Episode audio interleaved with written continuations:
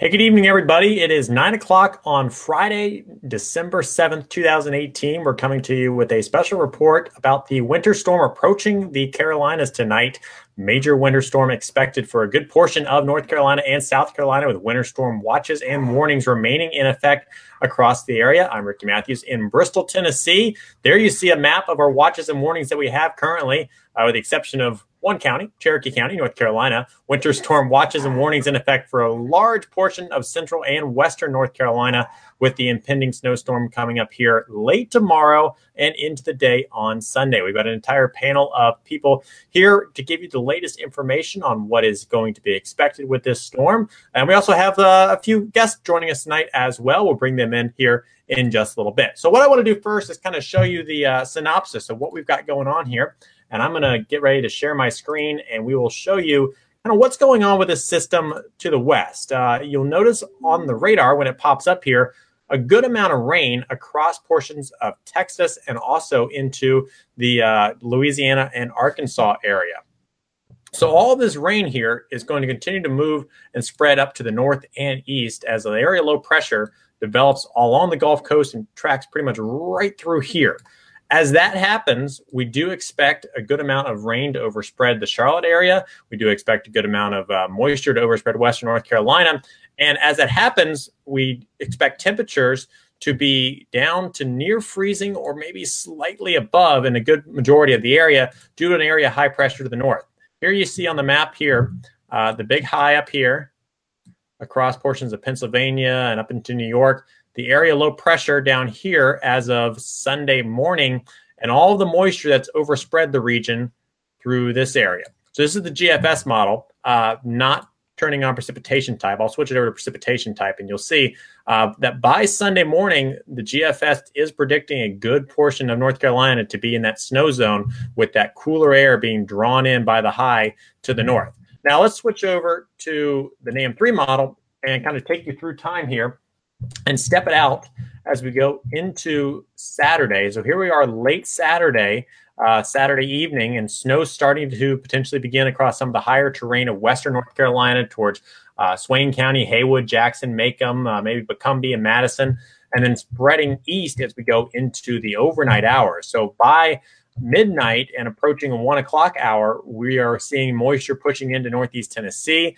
uh, moisture pushing into Charlotte, likely rain at that time, but then the snow starting to fall across western North Carolina. And this has the potential to be a very heavy, wet snow as it does fall, uh, with a good amount of moisture associated with the system. Now, you notice these pink colors here. That is our dreaded friend sleet. And we do have some precipitation type issues with this storm as well. We're going to talk more about that coming up here in just a little bit uh, when we get to a few different areas. But what we want to do is kind of break it down region by region. First, we're going to go to Scotty Powell, who's in the western portion of North Carolina. He's going to detail some of the uh, impacts that are expected across western North Carolina. And then we'll also jump to the Greensboro area, and Scotty will talk about that. So, Scotty, I'll hand it over to you. All right, thank you for that, Ricky. Welcome uh, to the show tonight. And for you who are following along, watching us on Facebook Live and Periscope, we'd welcome your questions throughout the show. Uh, we'll try to get to as many as we can. So let's talk about the uh, the snowfall forecast. And I will, uh, James. I don't know if we have our our snowfall forecast. Okay, cool. So we have our projected uh, snowfall totals out right now, and this is going to be uh, like Ricky said, a, a, pretty significant winter storm wherever you may be in Western North Carolina. If you live in the mountains and the foothills, uh, this could be a pretty historic snowfall event.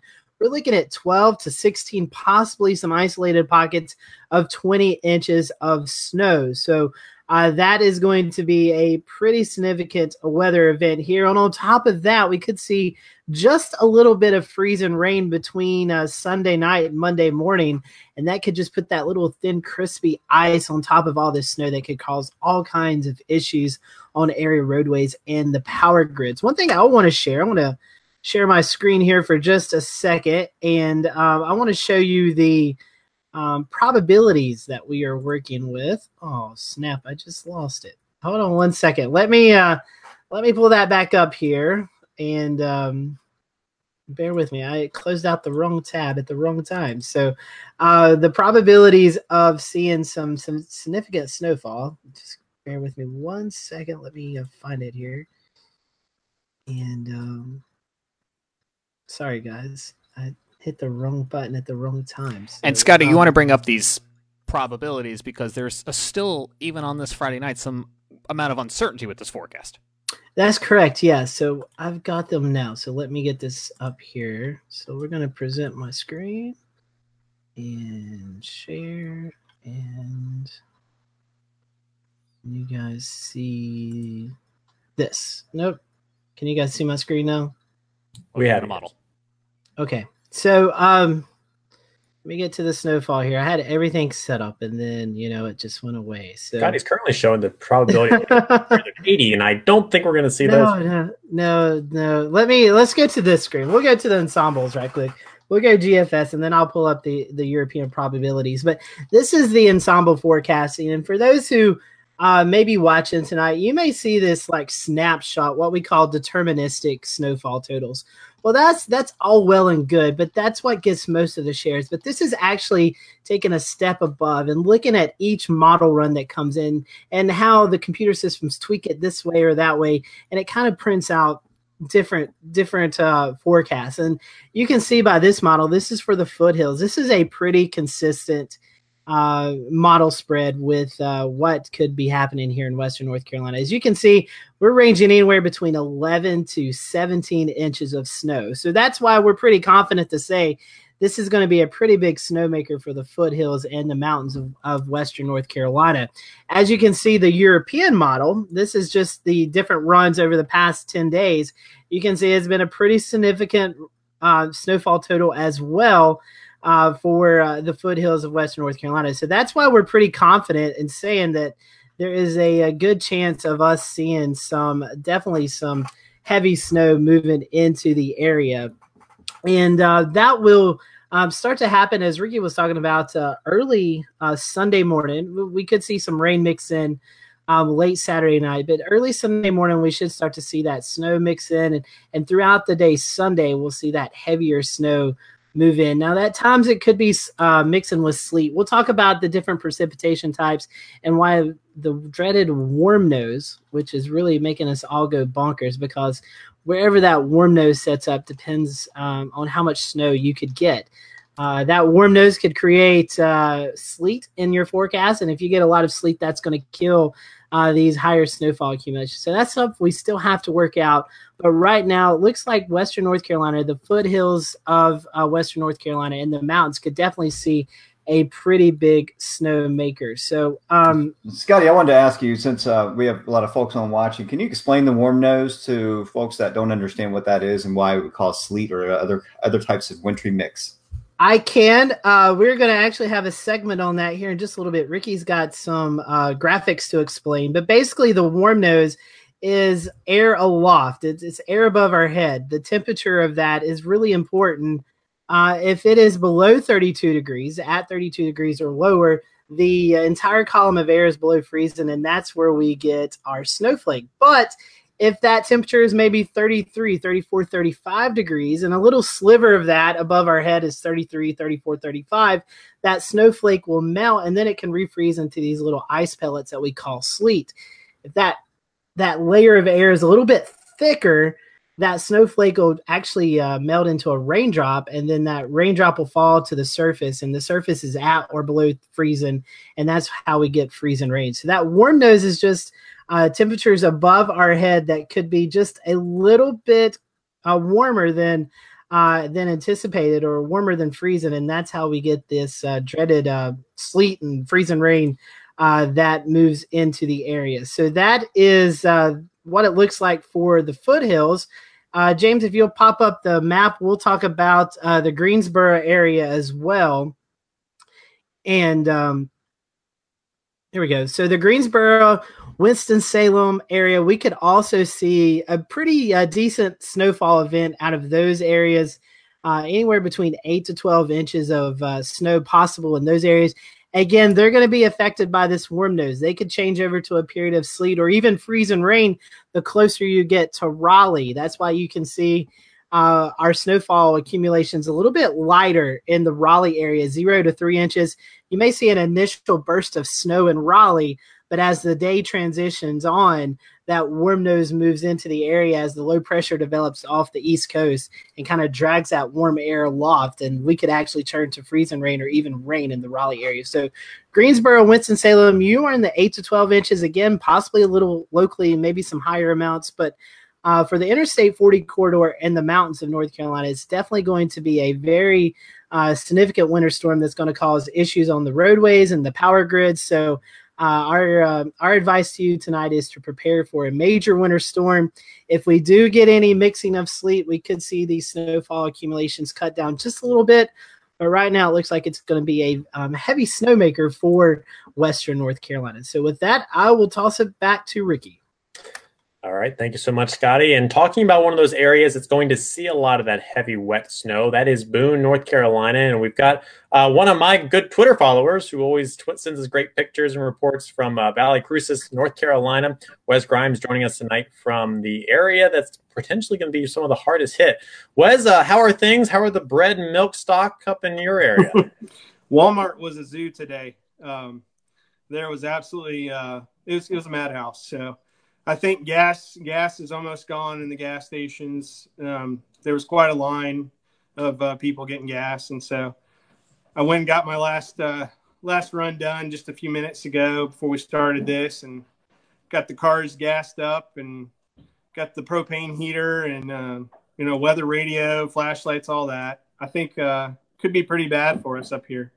So North Carolina mountains certainly are, are no stranger to snow events, or even heavy snow events, but uh, the amount of snow that could come down with this storm could cause some power outages and also uh, honestly could trap some people in their homes for a few days. So talk about how Western North Carolina is uh, kind of unique to where you guys have a lot of back roads that never really get plowed and then people kind of get stuck there sometimes. Yeah, there yeah, there are really only a couple major roads um, that get plowed and most of the most of the people live kind of in the hills on gravel roads that uh, don't see a lot of attention from plows, and so everybody has four wheel drive up here. I mean, that's a requirement um, to live here, and so for the most part, I think people are are taking it seriously, and um, you know, we're going to be just not trying to leave. I mean, there's no point. Just try to hunker down and stay here and uh, read some books, play some board games, that kind of stuff. And so you've set up a uh, camera outside for us, one of the Nest cameras, which we appreciate you letting us use. Uh, I am curious to see how much snow gets on that here in the coming days. You guys actually have a little snow left over from some northwest flow the last couple days. Yeah, that was uh, that was kind of an overachiever, a little engine that could. I, I was surprised. Um, we were thinking, I don't know, maybe one to two inches, and it just kept coming. So um, I said, yeah, let's get a cam set up and uh, see what we can capture. I was getting tired of walking around with my phone and, and video and everything. so. There you go. Well, we will certainly uh, take use of that over the weekend. So, um, some of the forecasts, as we've shown and Scotty has shown, have shown 14 to you know maybe up 20 inches of snow. Uh, what is the most snow you've seen in Valley Crucis? Um, you know, I haven't been here, but maybe maybe close to two years, so not very long. And uh, I think probably the biggest snow was last year, about this same exact time. Um, I think we had about eight, seven, eight inches at my house. So, you know, we're looking at double that. I have no idea what that's going to be like. So. Well, the good news is it should be a, uh, a heavy, wet snow, so it'll delight all the kids because they can uh, make lots of snowballs and snowmen out of this when yep. it does move in. Yeah, yeah. I've got three, and they're looking forward to getting out there and playing in it. So. All righty. Well, we thanks for uh, thank you for joining us tonight and giving us a little bit of your time. Feel free to stick around if you'd like. And uh, we're gonna bounce back to Scotty here real quick because he's pulled up the probability maps uh, that we were talking about earlier to kind of show how there's still a little bit of uncertainty with this, but a pretty good lock on some heavy totals across Western North Carolina. All right. So here's our probabilities. Uh, this is going to be running through uh, Tuesday morning um, at about 8 a.m. And uh, let's start off with our three inches right here. So as you can see, this is the probability of three inches of snowfall. And as you can see, along the Interstate 40 corridor up into the foothills in the North Carolina mountains, this is pegged out at about 90 to 99 percent uh, probability of seeing at least three inches of snow. So uh, three inches of snow generally here in North Carolina is a pretty big deal. It, it really starts to affect things. As we go to six inches of snow, again, you can see along the Interstate 40 corridor up into the foothills and the mountains, the uh, probabilities of 90 to 99% poss- uh, probability of seeing up to six inches of snow here in the western North Carolina area. It starts to get lower as we move into maybe Gaston County, into uh, Mecklenburg County, down into Union County, and then out to our east over the Raleigh area. But again, those probabilities anywhere between 60 to 70, maybe 80%. So again, six inches of snow, a good bed across the mountains and the foothills and the Interstate 40 corridor. As we get into the Charlotte and the Raleigh metro area, those probabilities go down just a little bit. So let's look at 12 feet. This is a foot of snow. As you can see, the probabilities really start to shrink. But again, if you look down here towards Asheville, the southwest, the Smoky Mountains, that's a 90 to 99% chance of seeing uh, up to a foot of snow. Those are good probabilities. As you move into the foothills, McDowell, Burke, Caldwell, Catawba, Alexander, Wilkes, Alleghany, Ashe, Avery, Watauga. This is about 80, 90% chance of seeing up to 12 inches of snow. That's why, again, our confidence is the Western North Carolina foothills and the mountains are going to see the biggest fall amounts. We also see those probabilities fairly high over the Greensboro area as well not the 80 to 90%, but again, the 40, 50%, 60% chance of up to a foot of snow in the inner, uh, the Greensboro, Winston-Salem area. As we go into 18 inches, we really start to see our probabilities start to shrink. Again, in the southwest mountains, just outside of Raleigh towards the Smokies, we see a 60, 70, 80% chance. As we go into the foothills, those chances get lower, 20 to 30%. And then as we get along the Interstate 40 corridor, say from Statesville to Greensboro, those percentages are less than 10%. So again, that's why we say three to six inches uh, is a good possibility for many locations in the Western North Carolina area and in the Greensboro and uh, Winston-Salem area. But the higher amounts, the 12 inches – and the 18 inch probabilities are really centered in the foothills and the western North Carolina mountains. So, again, the possibility of seeing some big snow is a real likelihood here in western North Carolina. So, with that, I will toss it back to. Um, back to I guess Ricky or no Melissa. I, I see a rundown here. So Melissa, we're just talking about all those snows, and I'm going to bring you in here because you do a lot of work with CoCoRaHS. Um, we want to get those uh, those uh, measurements of snow accurately. We just don't stick a, a, ruler out in the yard and say, "Hey, look, it snowed this much." You're going to tell us how we really get those accurate snowfall accumulations. Thanks, guys. So the CoCoRaHS program is going to be a. We're going to be looking towards the CoCoRaHS program to help fill in the gaps with snowfall to make those reports, not just of the snowfall, but also looking at um, you know any type of freezing rain accumulation that we have. So, just a couple of quick little tidbits on how to measure snow. Um, one of the first things that you want to do is you want to measure the snow, the new snowfall, as soon as possible after it ends and before it gets a chance to settle and melt. And for our CoCoRaHS observers, that may not be around their normal observation time. So, that's one of the things that they want to kind of, you know, you want to watch for when it finally starts to die off to do that measurement of snow. And when you are measuring snow, you want to make sure that you find a nice level place where you don't have any drifts. So you're not going to go to the side of the house where the wind is blown up the, you know, the, the snow on the side. You want to make sure that it's in an actual exposed area where you're going to get a very nice, even type of, um, or an even measurement. Um, you can use a roller, you can use a yardstick. You want to make sure that you get it to the surface of the ground. Now, some of our CoCoRaHS observers in North Carolina and even in the upstate will have a thing known as a snowboard, which is a, a board that they've prepared well in advance of winter weather um, that they can put on the ground that's going to help them actually hit that bottom so that they can get a really good level accurate um, measurement. But for those of us who are not going to be or, or not CoCoRaHS observers yet, I'm going to work on that later for you guys. Um, we can use just a ruler or a yardstick to do that measurement. And you want to make sure that you measure to the nearest tenth of an inch. So you're not going to just put in four inches. You're going to put in 4.1 inches. That's going to give us a better, um, a, a better measurement. One of the things that you know um, and and this is something that was alluded to earlier was that this is going to be a really wet heavy, dense snow. And so there's like, there's this myth that everyone's heard that for every one inch of rain, you get 10 inches of snow. Um, but that really is a myth because it really depends on that water equivalent ratio that's in the snow. So if you have a really, really heavy wet snow, you could get a, you could get one of those ratios that's more around like one inch of rain is going to be maybe six inches of snow because it's a heavier, dense snow. Or if it's a really dry snow, you can get ratios of where one inch of rain would actually equal like 20 inches of snow. So those are some of the things if you're measuring it out and you're just measuring the liquid equivalent of that snowfall, we we wouldn't want you to try and use that old adage in order to say, oh well, you know, we got an inch of rain, therefore you must have gotten 10 inches of snow. That's not necessarily the case. But one of the other things that you can do as an observer to help, um, you know, the, the National Weather Service and us as we're tracking this storm over the weekend is to use um, an app called MPing. Um, and that is was developed by the National Severe um, Severe Storms Lab in Oklahoma, along with the University of Oklahoma. It's a really easy app. You can download it for both Android and for your iOS system. And all it's going to do is it's just going to ask you for a location. And then based on the location, you get to select the different type of report that you want.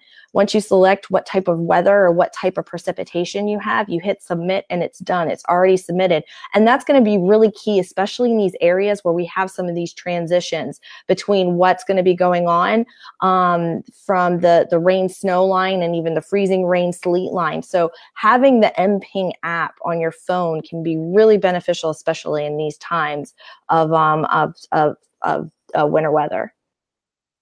All right, perfect. Well, we hope uh, everyone sends in lots of reports. Uh, is there anything is too much data? No, there's never anything is too much data. Um, you know, we, for CoCoRaHS observers, um, they may have heard, you know, myself or you know the the, the coordinators in North Carolina. Um, you know, the, the idea of having too much data is never enough. Um, just by you know, just even looking at the data that we got from Florence, the data that we've got from Matthew, and even here in 2015 in, in South Carolina, having all that extra data from our CoCoRaHS observers was key in being able to tell the extent of the precipitation that fell during those significant events. And Melissa, if I can jump in here for just a second, um, you were talking about the MPing gap, and I think this is going to be a vital tool that we could use to kind of see where this warm nose that we're talking about sets up. Where I might be reporting snow in Morganton, but places in Shelby might be reporting sleet or freezing rain, and that gives us meteorologists an idea of what type of precipitation is falling because our radar sometimes doesn't depict that very well. So I always recommend these the MPing app in any winter weather event, especially this one. I think it would really help us out uh, knowing what's going on in your neighborhood. It will also help out the National Weather Service too. They'll be able to make adjustments to their forecasts, their watches, their warnings, and their their advisories based on knowing what type of precipitation is actually falling. All right, perfect. Well, everyone needs to go ahead and download those apps and uh, make sure you file all your reports as we go into the coming days. So, uh, at this point, we're going to switch from some of the upstate of North Carolina and kind of move more towards the Charlotte area in South Carolina. I want to bring in um, Chris, who's not here yet. So, what we're going to do is kind of push that just a little bit. And let's talk about Charlotte if James is ready for that uh, and we'll kind of discuss the uh, impacts that we expect across the Charlotte area. Yeah, absolutely. And I think this is going to be the epicenter, Ricky, of where some of this uncertainty comes in because we've seen it before. Mecklenburg County, where Charlotte is located, is some 30, 35 miles from north to south, ranging from the South Carolina border all the way up to Lake Norman. And what often happens and is going to happen again is Interstate 85 becomes this magical, mysterious line between what is snow, what is sleet, and what eventually becomes rain. We're going to talk more about the different layers of the atmosphere and how that happens. Now, it's not the interstate itself that does this, it just is the geographical marker that we're using to demonstrate this. And my point is going to be this we could end up with pushing a foot of snow on the north side of town, and on the south side of town where I'm located, not far from the South Carolina line, we could end up with just a few inches of snow, if that at most, and it all depends on how this kind of factors in. So let me show you here on the monitor behind me exactly what I'm demonstrating. So when we're looking at these kind of orangish colors towards the north side of Mecklenburg, it's more of yellow, I guess. That's nine inches of snow, maybe pushing a little bit more in some local higher amounts, but it drops off very quickly. So you can see before this map disappears off the bottom of the screen, we're in southern Mecklenburg County. We're in the Ballantyne area. We're in Pineville. We're in Matthews and suddenly that number drops to somewhere like four inches. And so you're going to have folks somewhere in this metropolitan area who are going to feel like this forecast was busted because they kept hearing about a foot of snow. But we don't know exactly where this line is going to set up. It could be 30 miles to the north, 30 miles to our south, which is why the messaging is to prepare now. Because even if you don't get all of this snow, someone in this area throughout the entire region could end up with maybe a 10th or 20th inch of ice. And that's what I've got up here behind me now. This is the ice forecast expectations across the metropolitan area. And you can see, yeah, a 10th of inch is not a lot. But when you think about ice, that's enough to slip and slide as you're trying to move about. Uh, and that's why folks are really advising everyone just plan to stay inside because it's just not worth risking it and traveling this weekend. I know we're going to be talking about the absolute worst case scenario in case you have to go out, but let me just slide this ice graphic over for a moment. And I know Chris Jackson just joined us and he's going to be talking about South Carolina in a moment, but whether it's Spartanburg, Greenville, or it slides slightly in the forecast, someone could see almost a quarter inch of ice and that's a lot of ice. And not only does that make traveling difficult, but that is also a threat to the power lines as tree branches have to bear this weight along with those power lines, Ricky. So I think that's why everyone along Interstate 85 needs to understand there's some uncertainty here, but we need to prepare for the worst case scenario. Yeah, I'll, I'll, jump in, James, and, and just add you know, one of the reasons why we see this this sort of line of delineation is because we're getting a little bit of a warm that warm nose sky talked about earlier get that warm layer of loft that's kicking in off of the warmer ocean waters, right? So we have wraparound winds from high pressure to the north, bringing northeast to east winds in off the ocean, which drives that warm nose inland. And so it stays along the lower, the basically the lower topography. And as you go higher up in the topography, that line starts to, to go away where you get more of the frozen precipitation. But you get that warm layer kicked in pretty far inland and how far inland that warm nose goes is what determines whether or not you get more or less to the north and south. So it's a pretty tricky situation, topographically speaking, for that area. Yeah, and that's folks, that's what you see on these future casts, whether it's the GFS like behind me or something else, where the rain is green and the snow is blue, and then you get the sleeting ice in the middle that could be pink or purple. That's what we're talking about. We're talking about that mixing of cold air and warm air because obviously if the temperature is above 32, we're not going to have straight snow. And so whether that line sets up exactly where you see it over my shoulder or it shifts a little, we're not going to know. And I we wish we knew, but as we go into this weekend, it's going to move from a forecasting scenario to a nowcasting scenario.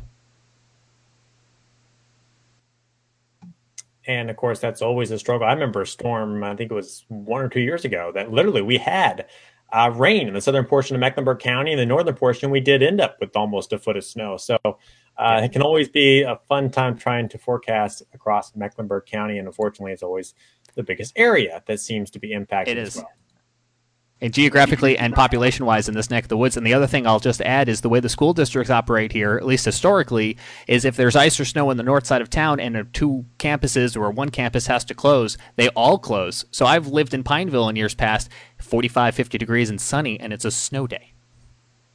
Yep.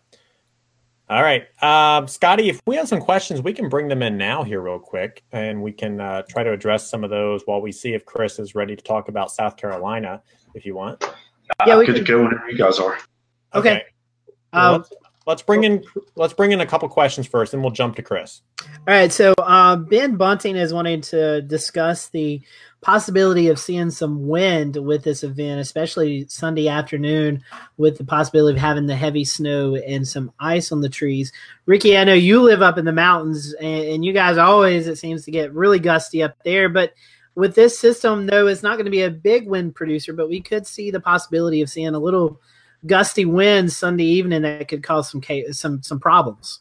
You're right. We could. I pulled up uh, the wind here from the uh, NAM three model. This is the zero Z run, which is uh, just finishing running here. Compliments of uh, weathermodels.com. So we step out here in time, and here's actually Saturday uh, evening and a Sunday night, and some wind gust of 20 to 30 wouldn't be out of the question Uh, and for, with heavy wet snow, that's you know not a huge problem um, because it's not ice compared to snow.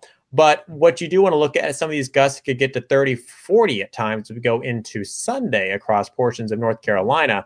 And if we do see winds of that magnitude, I could see a few trees coming down uh, just because of the saturated nature of the ground. So that'll be a somewhat of a concern as we go into Sunday across the area. We'll have to watch that. And, and alone, too, check out some of the gusts there on the North Carolina coast. Uh, we haven't talked about them much, but as they're in the warmer sector of this storm, we could even see some rain or thunderstorms over there and some uh, gusts to 40 or 50 uh, as we see this low pressure pulling offshore and, and more of kind of a for lack of another term, a nor'easter setup uh, for the North Carolina Outer Banks with some minor uh, beach erosion and also some increased tides down in that area. We're going to give uh, Shay a little bit of time here coming up in about 10 minutes to talk about all that across the coast uh, where we could see some of the impacts. But good question there.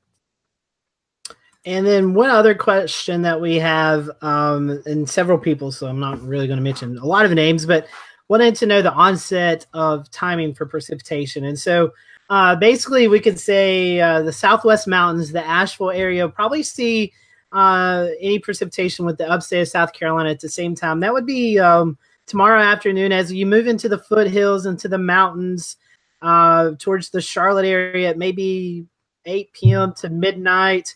And then as you get into the Greensboro, Winston-Salem, Raleigh area, it could be a little bit early, uh, later into Sunday morning, let's say 3, 4, 5 a.m. before you start to see the precipitation start. But it's going to move in from the southwest and move northeast. So those uh, locations in the upstate and southwest uh, North Carolina, you'll see it first, followed by the foothills, the Charlotte metro area, um, into the Columbia area, and then eventually it'll move into the coastal areas of North and South Carolina, into the Raleigh area, and then out uh, up to Virginia. So that's kind of a basic uh, breakdown of which communities or what what um, areas will be seeing the precipitation. With that, I think we're going to bring Chris Jackson in, who's going to give us the latest for um, uh, the Midlands and the upstate of South Carolina. Chris.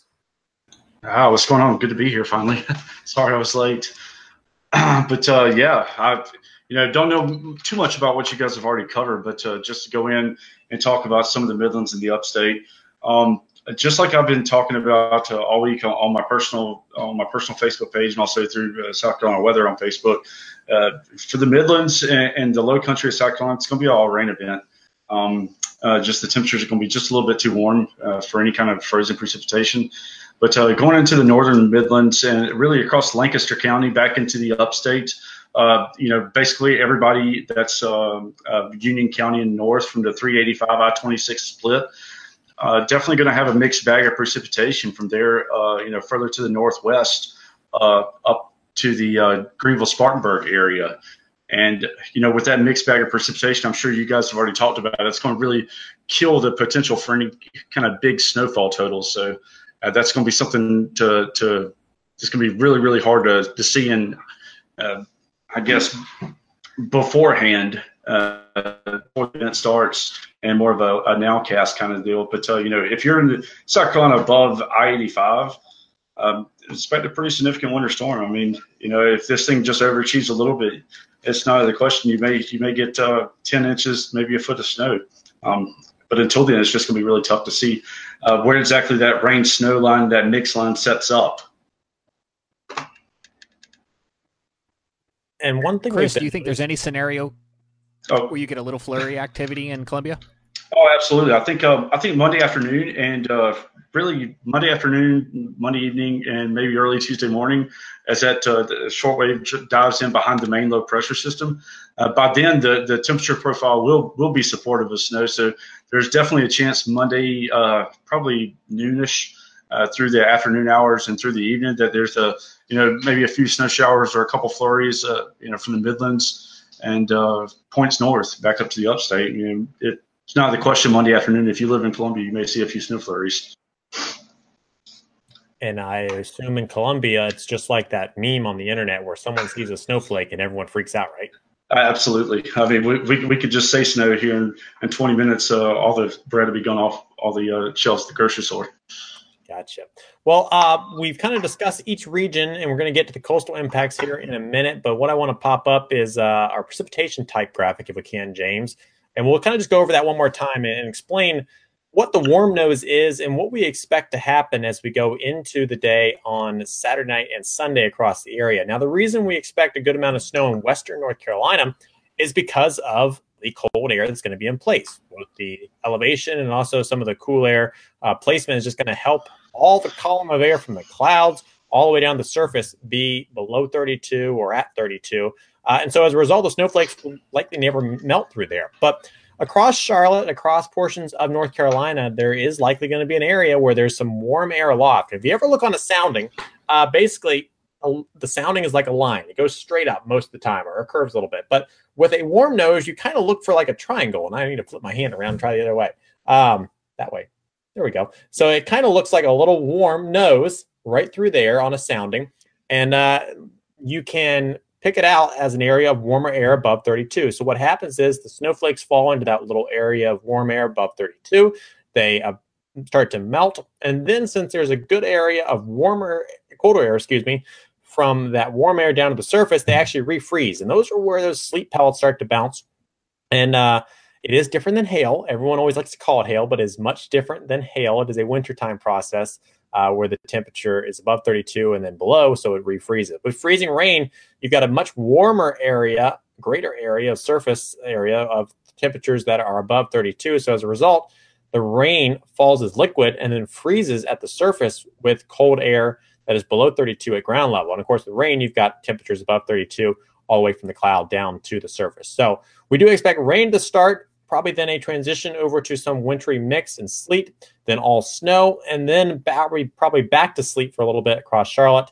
Uh, so as James was talking about earlier, always fun times trying to work out the uh, precipitation types. And really, it is a nowcasting thing to where you have to kind of look almost when it's occurring to see how strong that warm nose is, James. And our friends at uh, UNC Asheville, and I, I think the, some of the other schools across North Carolina will be launching some weather balloons, and especially UNCA, and that should really help us kind of survey that warm nose and see how thick it is. Yeah, absolutely. And we'll be using that in our nowcasting scenario. What I wanted to piggyback off of is it's this freezing rain that scares me the most because we don't want you at home to let your guard down because you may look outside and it may look like rain because it's liquid falling, but it's freezing as it gets right down to the surface or impacting on those cold surface. And so that's why we need to keep this icing threat in mind too, uh, because it's going to just really be advisable that, you know, when Sunday morning rolls around, depending on what you see outside, if you're trying to get out to Sunday, maybe church services or kids have some activities, you need to factor in what is it that I'm seeing outside right now? What is it doing when it's hitting the surface? And what is it going to be when I try to make my way home? And of course, as people do travel, they're going to come upon a lot of roads that are either snow covered or have some ice on them. And we've got a little bit of some advice from the North Carolina Governor, Roy Cooper, talking about what you should do if you do plan to travel. Uh, James, can we roll that? Weather forecasts closely and be prepared to stay put for a few days when the storm rolls in and the roads become slick. Unnecessary travel not only puts you at risk, but it also puts our emergency responders, responders and our law enforcement officers at risk. The more cars we have on the road, the tougher it will be for our Department of Transportation crews to treat and clear those roadways. If you absolutely must travel, clear your car of snow and ice before you drive, slow down, and leave room between you and other vehicles. You also want to have an emergency kit in your vehicle, including an ice scraper, jumper cables, tow chain, sander salt, blankets, a flashlight, a first aid kit, and a road map. To and to show you what some of those things are that the governor was just talking about, here are some of the things you want to make sure you have in your car if the absolute worst case scenario is you have to go out. So these are items that are going to help you if you get stuck, and stay warm, or maybe move your vehicle. That's a survival blanket, that's a shovel, that's a scraper, that's jumping cables, and of course drinking water in case the worst case scenario is that you have to spend some time in your car. Uh, the city of Charlotte also held a news conference today, and they too advised that if for some reason you get stuck in your vehicle, do call 911 And if conditions are safe, they'll try to get someone out to help you.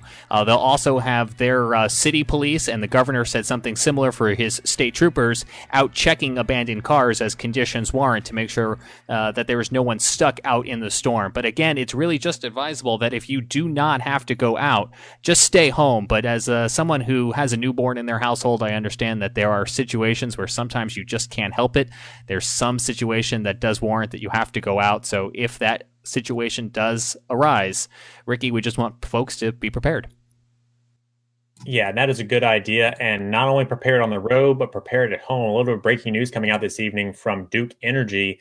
Uh, their estimates for potential power outages in this storm are going half a million or more with the potential for snow and ice across North Carolina. So keep that in mind that there could be extended power outages across portions of North Carolina, especially in those areas that see the heavy snow. Duke Energy estimating potentially 500,000 outages are possible with this storm in the coming days. So if and you if I uh, jump in there, I'll just let people. Oh, Go ahead. I'm sorry. There was another voice. Go ahead. Go ahead, James. I was just going to say that uh, if power outages do affect you, one of the reasons uh, that we are moving a lot of our updates just like this to our podcast platforms is so that if you find yourself in a situation where you don't have a strong internet connection, you don't have access maybe to Facebook, or, or you're trying to conserve that battery on your phone, you can find the Carolina Weather Group on Apple Podcasts, Google Play Music, Stitcher, TuneIn Radio, and other podcasting platforms so that you can get the news you need, but conserve that battery and use as limited amount of internet as possible. All right, very good. Uh, finally, tonight we want to bring in our coastal friends, Shay Gibson in uh, Charleston, South Carolina, where you don't get any snow, Shay, but you may get some rain, or certainly we'll get some rain. And uh, also, we had to talk about the potential coastal impacts from this area low pressure off the coast.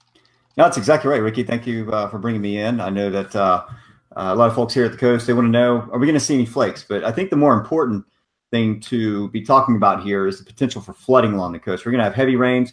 To have strong driving winds Sunday. So Sunday morning is a particularly um, watched day right now as far as where the tidal fluxing is going to go because we're looking at getting above HAT values or high astronomical tide values, which would make significant flooding uh, for a lot of folks on the coast. We just had it right before Thanksgiving, November 23rd, November 24th. We had the sixth record, uh, sixth highest uh, high tide on record. And then on the 23rd, it was like number 11. So, I mean, we've had uh, a couple of events lately. I'm going to go ahead and share a screen here and present and give you give James the cue. Let me know when you can see it. I'm going to try to use a draw tool as well. I don't know if it's going to work on this particular outlet, but uh, this is the QPF. So this is the five-day rainfall total that we're looking at. And then for us along the coast, it's going to be a cold rain. So don't don't expect anything until possibly Monday night around the backside, as Chris was talking about earlier, a little shortwave low that's associated with upper low may drive a little bit of this frozen column down slope towards the coastline where you could see a flake Monday night here, Charleston, but very low percentage there. I, I just, if anything, it'd be a quick, quick flurry or two before clearing out. The air may dry out completely. Uh, one of the driving factors for this, I'm going to try this draw tool. Let me know if you can see it. This high pressure right here. And so uh, this high pressure is going to wobble to the north and it's going to keep this cold air driving down into the coast. And this is what's also, you don't see it. Okay, well, I can just uh, walk you through it. But either way, this high pressure is creating clockwise winds down. And this is what's keeping that cold air driving down into the southeast region. We call this the northeast wedge. And as this goes in time, this stays over the top of it. We can almost call this a Rex block in weather terms, where we have low to the south, high to the north. And so we keep what we end up with is a very strong northeast to east northeast gradient along the coast where the winds are going to be increasing. You can see this right now.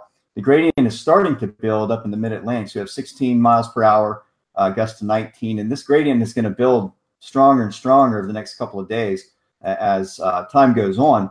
That's also going to be driving that warmer air in from the Gulf Stream into the coastline. So that's why we're going to end up with a cold rain. Now, as we get into Charleston, we get into Sunday, I'm just going to zoom in and show some uh, model runs here. And you, you see there's a, a, decent suite of model runs. We have the NAM, we have the GFS, the HRRR. Some of these drop off in time, but as we get into Sunday morning early, Saturday night over to Sunday, we see this really strong northeast to east northeast gradient building. And winds could kick up to 35 knots. So the Weather Service has issued Uh, they will be issuing the gale warnings, which will go into effect tomorrow at I think four o'clock all the way through Sunday 7 p.m. This is what's going to be driving water into the coastline, and so as a result, we end up with this possibility of seeing 8.3 feet. It was 8.1 earlier, we're up to 8.3. This is toggled around a little bit, but the confidence is becoming greater that we may see a, a high tide of over eight feet for the Charleston area. Uh, if we if we look historically, this would be close to number 11 on the list of all-time uh, record highs tides for this area. So we have this is very this is considerable for this area. Once we get over seven and a half feet, this is the high astronomical tide value. Uh, we start to see significant flooding, especially downtown Charleston, where, where uh, places like Crosstown and other areas will shut down. Market Street, those areas. We're looking at some of the heaviest rain also going to be Sunday morning as well. So all that topped in with uh, driving winds into the coastline, and this is what we get. We get a higher value. Even the ET surge is reading this as well. So Weather Service, uh, like I said earlier, gale warnings are going to be starting tomorrow and lasting through Sunday PM, and uh, that that's what we're kind of looking at right here, Ricky. It's really just a matter of how much rainfall we're going to get, but we we do need to look at this upper low that's going to be developing, and I'll show you that one more time. I'll share screen one more time, and then hand it back over to you. Let's see here. I'm using the NAM12 just so we can go out in time a little bit. This isn't exactly what's going to happen, but uh, you can see here the main low passing through Sunday off the, along the coastline, driving that northeast wedge down the coast as it heads to the northeast. Behind that, we see we usually see these little short waves develop over the Ohio Valley and drop straight down over the Appalachian Mountains. This is associated with an upper low. And we see a little bit of frozen precip try to work its way down into the Midlands of South Carolina and then start to head down slope towards the coast. So we may get a little bit more icing along eastern North Carolina as a result of that. And that then we have a surface low develops off the coastline. So this is where the chance for us to maybe see something Monday night briefly, but uh, nothing accumulating, nothing to worry about. I still think the temperatures here will hold above freezing even during that event. It may get very close, but we've seen flakes here before, even with air temperatures at 38 degrees. It just doesn't, it doesn't stick. It just means the cold column aloft is able to drop snow all the way down where it melts at the surface. So um, that's our only shot, guys. But mainly be looking for Sunday morning to be flooding. If you live in a flood prone zone, be aware uh, don't leave your cars in low lying areas. Um, also, if you have boats that are on docks that may go up above where the floating dock values are, are, are capable of holding the boat, uh, you may want to consider that as well. So uh, be aware, of maritime environment, because it's it's going to happen again Sunday morning, like it did on the 23rd almost. So uh, back to you, Ricky. All right, thank you so much, Shay. Hopefully everything uh, is good down there, and uh, folks heed the warnings about the flooding that is expected along the coastline. So let's uh, answer a few questions that we've got in. One of them was Is this going to be a wet snow or a dry snow? Well, uh, with the amount of moisture we expect and the temperatures that are going to be hovering generally around freezing or a couple degrees below, where the snow does fall, I do expect it to be a heavy, wet snow, uh, which is why we are concerned about power outages. So, not as good for sledding in a lot of cases, but really good for making snowman, really good for making uh, snowballs, things like that. Taste the same if you eat it in snow cream. Um, but heavy wet snow looking likely with this system as it moves through. Scotty, we had a question as well about uh, difficulty of the forecast. Yeah, I'm sorry. I didn't mean to cough if I did. If you heard me cough, I'm sorry about that.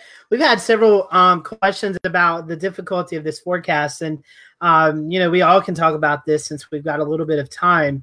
Um, you know, weather forecasting, Ricky, you know, you and I lived in Charlotte, Western North Carolina, for a long time, and it seems like when winter storms come up, this is the always the the the trick is who gets snow and who gets this wintry mix of everything. And and James, you're a great person to bring in as well because you live in South Charlotte, and there's been times you've had green grass and your neighbors 15 miles to the north had several inches of snow. And um, Shay brought a good point about about the warm nose. This and that that's basically it. This is this right here, when I do school presentations and we talk about precipitation, I always tell the kids this war this precipitation map that you see right here, this is what will give you headaches forecasting winter winter weather here in North Carolina because that warm nose is really hard for us to pick because we don't have temperature sensors above our head five, six, seven, eight thousand feet. So it's hard to know the temperature up there. We only know what it is here at the surface,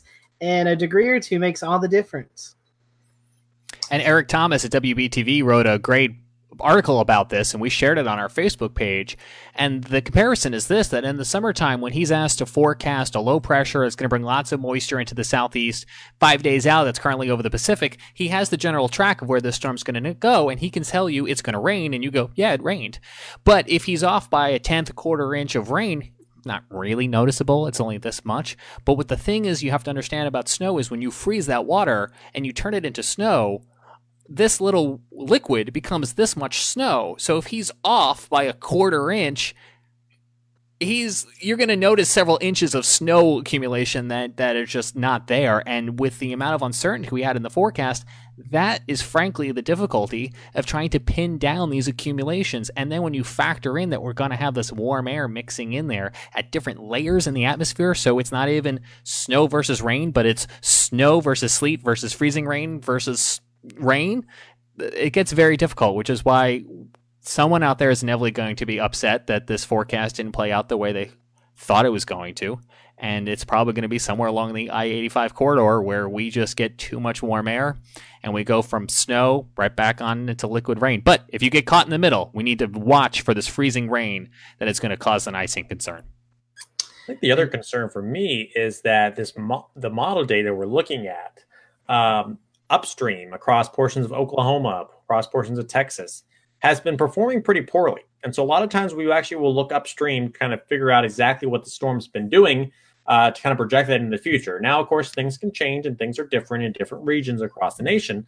Uh, but to me, my confidence is a little lower in some of the model predictions just because of how poor it's been resolved further upstream across uh, areas where the storm is moving through right now. So that's something to keep in mind as well. Uh, and Scotty, there's the ice that you pulled up, I, I want to address that real quick too, because check out the uh, ice potential.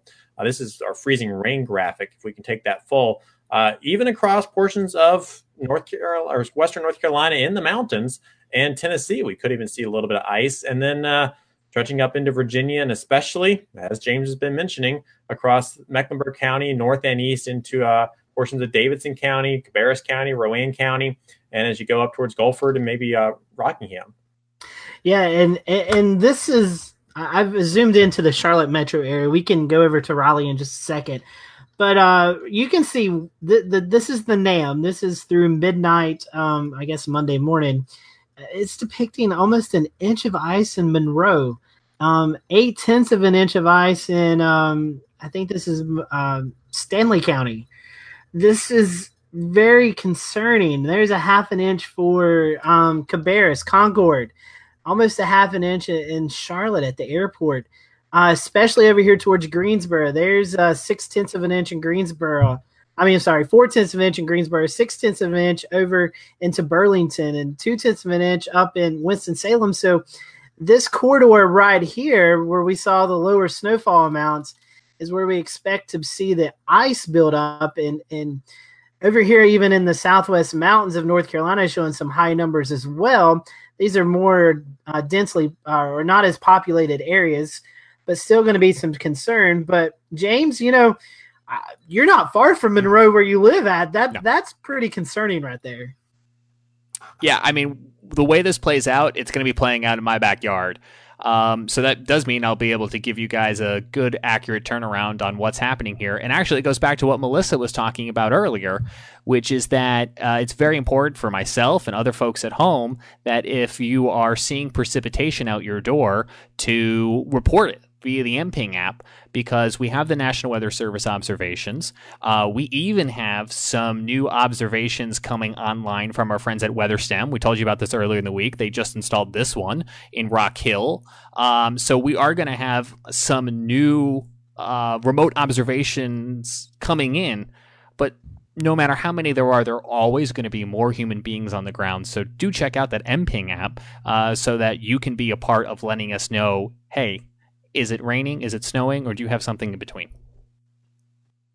Great apps to have and uh, valuable information they're going to be getting in the coming days. Scotty, do we have any more questions coming in? Uh, that's all that I've seen. Um, I think we've covered a lot of uh, what folks are wanting to know. Um, you know, we just can't give you an exact snowfall forecast for your backyard, but uh, we have give you some some ranges there. So um, again, you know, on, let's say Interstate 77 East, it, it's kind of just throwing things up in the air. Do you get as much snow as what's on this map, or are we going to get more ice? And that's only something we can tell as this event starts to get going. All righty. Well, as we go through the next couple of days, especially late tomorrow and into Sunday, we hope you stick with us here at the Carolina Weather Group uh, for continuing coverage of this winter storm approaching the Carolinas. We'll have some reports and live cameras from across the region. We'll have updates on any uh, changes in the forecast, and we'll likely have another special report coming up here uh, either late tomorrow or sometime during the day tomorrow with continuous coverage of the winter storm moving through our region. So, for everyone on the panel, I'm Ricky Matthews. Hope you have a great night and hope you are prepared for the snow and ice heading our way.